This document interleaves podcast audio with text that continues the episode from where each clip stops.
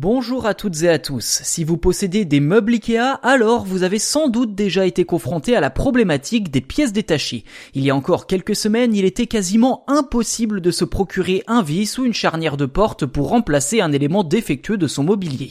Une vraie source de colère de la part des consommateurs que la marque suédoise a semble-t-il entendu. De la plus petite pièce jusqu'au dos d'une armoire, vous pouvez désormais commander n'importe quelle pièce de rechange en ligne, le tout sans risque d'erreur grâce au code à 6 chiffres qui se trouve sur les plans de montage des produits Ikea. Objectif, sortir de la tête des clients qu'Ikea est un fabricant de meubles jetables. L'enseigne souligne aussi que sa priorité est aujourd'hui d'inspirer un mode de vie plus durable à la maison. Le groupe s'est même engagé à devenir une entreprise circulaire et à avoir un impact positif sur le climat d'ici 2030.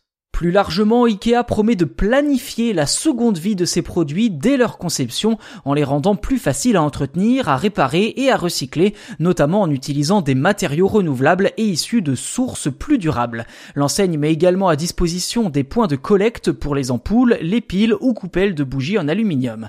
Les passionnés seront sans doute heureux de savoir que l'entreprise a même décidé de prodiguer des conseils pour vous aider à restaurer vos meubles abîmés. L'économie circulaire n'est pas un concept nouveau pour Ikea, cela fait désormais 7 ans que la marque suédoise propose en France un service baptisé Seconde Vie, permettant de se faire reprendre ses meubles en fin de vie en échange d'un bon d'achat. Ces meubles usagés sont ensuite restaurés puis mis en vente dans la zone Bonne Trouvaille. Voilà pour cet épisode consacré aux pièces de rechange des meubles Ikea. Si vous l'avez apprécié, n'hésitez pas à le partager autour de vous, cela nous aide vraiment pour la suite et si ce n'est pas déjà fait, n'hésitez pas non plus à vous abonner au podcast, comme ça vous serez tenu informé en temps et en heure de la sortie des futurs numéros.